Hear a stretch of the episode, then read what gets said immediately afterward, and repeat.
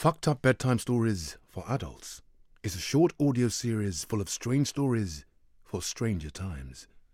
The world is a messy, unnerving, and complicated place. Fucked Up Bedtime Stories is a horror anthology inspired by the unconscious anxieties and dread from our times that we have bubbling at the surface. For adults only to listen at bedtime. From our dream theatre into your dreams. Listener discretion is advised.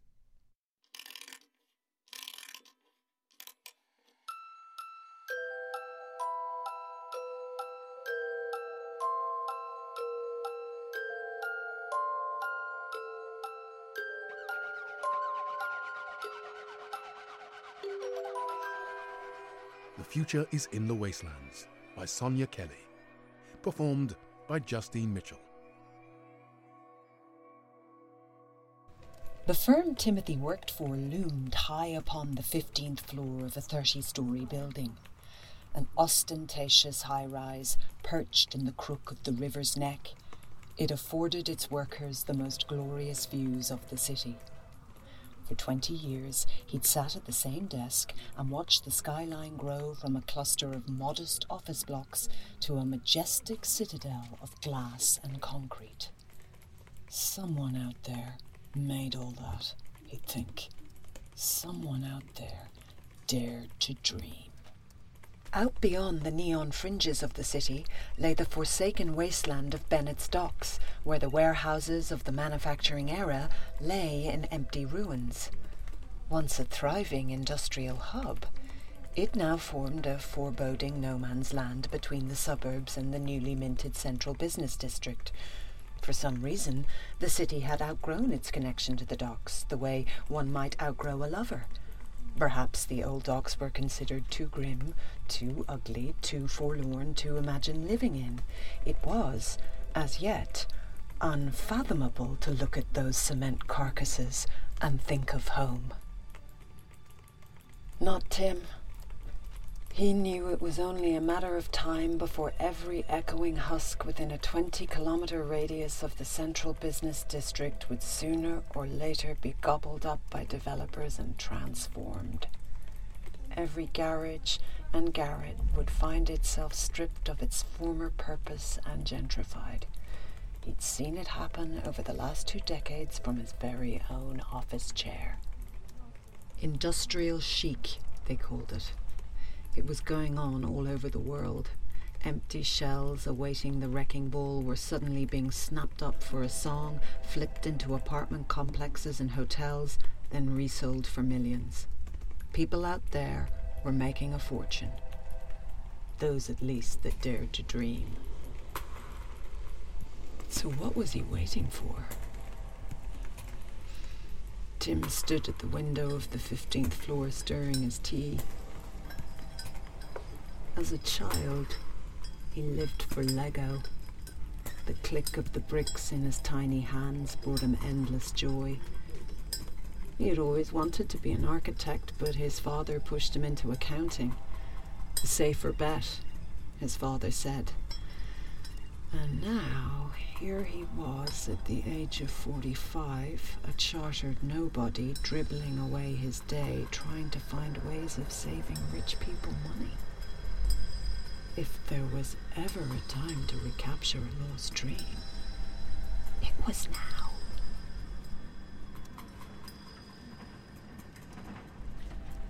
Tim wasn't sure what to expect when he gathered his colleagues to tell them he was leaving his job to go into urban renewal. But it wasn't laughter. Peals of laughter. Bent double, belly clutching, snorting guffaws of it. The Dom Perignon he'd splashed out on sprayed in unapologetic geysers right back in his face. They assumed he was joking until he took his phone and showed them his first investment. A decommissioned warehouse on an acre of scrubland, wedged deep in the armpit of the river. Hand to hand, the phone went round in bleak silence but for the odd dry gulp. Finally, it landed in the palm of Sharon from HR, whose eyes instantly bulged with silent tears. She, of all people, understood the perils of daring to dream. When her husband quit his job in life assurance and left her to pursue a career as an ayahuasca guide, the home they'd shared for 11 years became instantly meaningless, as if the very bricks themselves became strangers, and she like a dried pea rattling around inside them. For a while, she entertained the idea of quitting her job to fulfill a secret dream of her own, to become a dolphin therapy trainer. But she fought the urge. She may be all alone now, but at least she has job security, a pension, and a warm, dry roof over her head. Things the pursuit of pipe dreams can never bring you. When Tim's wife left him, on the other hand, he sold his house, quit his job, drained his bank account, and put every penny on red to pursue a career in flipping abandoned properties. That afternoon on the 15th floor, she watched him beam insistently in the hope that one of his colleagues would be impressed. It was not to be. Tim saw her tears and loathed her pity.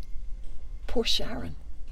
He'd be gone this evening, and tomorrow she'd still be here, namelessly crunching numbers for a CEO she'd never met while he was out there making his mark on the city's skyline. Tim stepped towards the window, laid a hand on the triple glazing. Twenty years ago, this was a wilderness.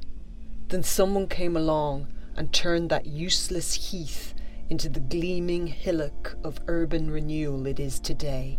And that is exactly what I am going to do right here.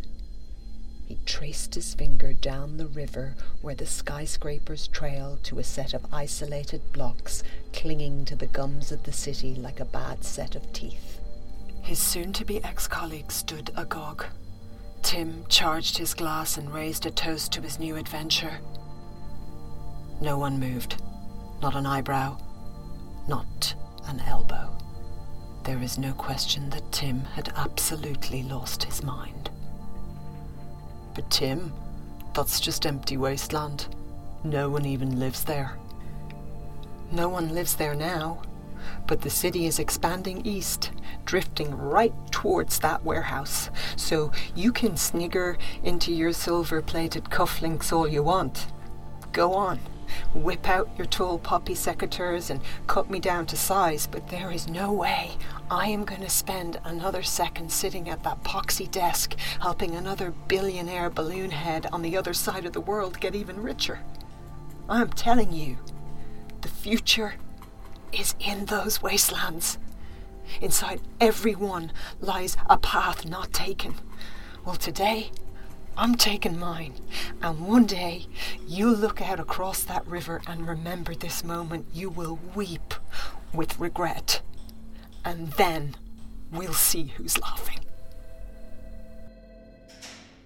And with that, Tim downed his Dom Perignon, headed for the lift, out of the life he'd been living and into the unknown.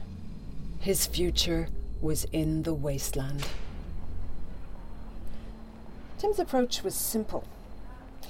It's all about the joggers, see? They're the outliers. You see joggers bouncing about a rundown area at five o'clock in the morning? Sniff the air. That's not sweat you're smelling, that's progress. The next signs of urban renewal are the pop up coffee shops made out of shipping containers.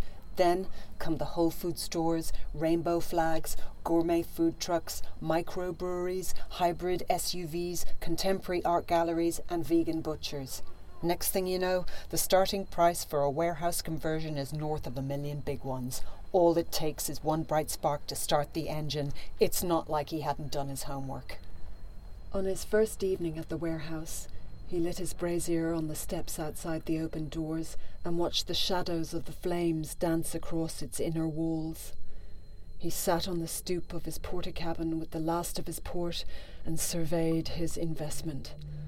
Such a lonely, magnificent beast it was, richly perfumed with the scent of dead birds and carpet mould, its roof plipped and pinged with the drips of corroded pipes, its floor caked with the dust of broken ceiling tiles, its roof beams thickly iced with four decades' worth of pigeon droppings. The walls were streaked with rivers of rusty water, and the sewer pipes sang with the busy scuttle of rats. Tim flexed his nostrils and breathed it in. Fear not, my friend, he whispered. I will make you beautiful again. Just over the chain link fence where the warehouse car park met the train tracks, the city light rail tugged along in six minute intervals. There was as yet no stop for Bennett's docks. One day soon there would be. That fence will disappear, and in its place will be a gleaming light rail station. The car park will be a concourse of reclaimed brick, flanked by high end convenience stores, eateries, perhaps a yoga center. On Friday nights, the air will be a heady blend of tinkling Prosecco flutes and sourdough pizza ovens, and Tim's beloved warehouse will be the centerpiece, majestically restored to a state of arrested decay, each window a picture postcard of contemporary urban living. Tim took out his notebook and began to sketch his master plan. He had never felt more fulfilled in all his life. Meanwhile, across the river, the lights on the 15th floor of his old office block winked and blinked as night descended. All but for one corner, where Sharon from HR clicked off from a transatlantic Zoom. She wheeled her chair towards the window, pressed her binoculars to the glass, and found a speck of yellow. Tim's brazier fire was burning bright. Each night, before she left for home, she checked to see if he was safe and well. The autumn had brought a chill with it. She wondered should she visit, bring him a flask of soup. But she thought better of it. He'd been quite aloof since the previous summer when she noticed the ring from his wedding finger had disappeared. His left hand now bore the same fleshy divot she recognized from hers. She'd offered him a chocolate biscuit once, but he pretended not to hear her. He was in his angry phase. Perhaps he feared her offer of comfort came with her own caveat of her own needs. She kept her distance after that. Tim could not bear to be needed by anyone. Ever again. According to the rumours, on the day their second son went to university, Tim's wife Claire packed her bags and left. Through the hustle and bustle and daily grind of life, the love had seeped out of their twenty year marriage, and Tim had failed to act. He blamed himself. He could never remember to buy milk, no matter how many times she asked him. Once or twice you could forgive a person, but week after week for twenty five years? That spelled to her an absence of consideration she could not forgive in him, nor continue to endure. So she shed him, as a butterfly sheds a chrysalis, and flew off to save the turtles in Greece, a lifelong dream she sequestered for fear of ridicule. Their sons were now off chasing their dreams too, and rarely picked up the phone. Now it was time for Tim to do the same. Like Claire's turtles, he needed to rekindle a passion, something he could lose himself in the doing of. It was then he remembered the Lego. Up on the 15th floor, Sharon from HR stayed on for a few hours that first night. In one hand, she held her binoculars to her face, and with the other, she gently flicked the switch of her desk lamp on and off, off and on, over and over the rhythms of Morse code she'd learned in Girl Scouts. Click, click, click, click, click. You are not alone until the yellow fleck of Tim's fire sputtered out. Winter winds put an end to night sketching at the brazier. He'd lost a number of valuable drawings to sudden gusts, not to mention sparks from the fire landing on his clothes. He invested in a generator to power a set of floodlights and a blow heater to keep him warm as he worked. The drawings were magnificent. Every prospective building contractor said so. They admired his guts. but the plot it sat on was too adrift from the city's current growth trajectory to consider taking on a project of this size. And with the city's council plans to build a light rail stop put on hold, any development at Bennett's docks could simply not get off the ground. No public demand. This was the council's eternal reply to Tim's request to reopen their plans for a light rail stop outside his door. For Tim, the remedy was simple. If there was indeed no public demand as they professed, then public demand would have to be made.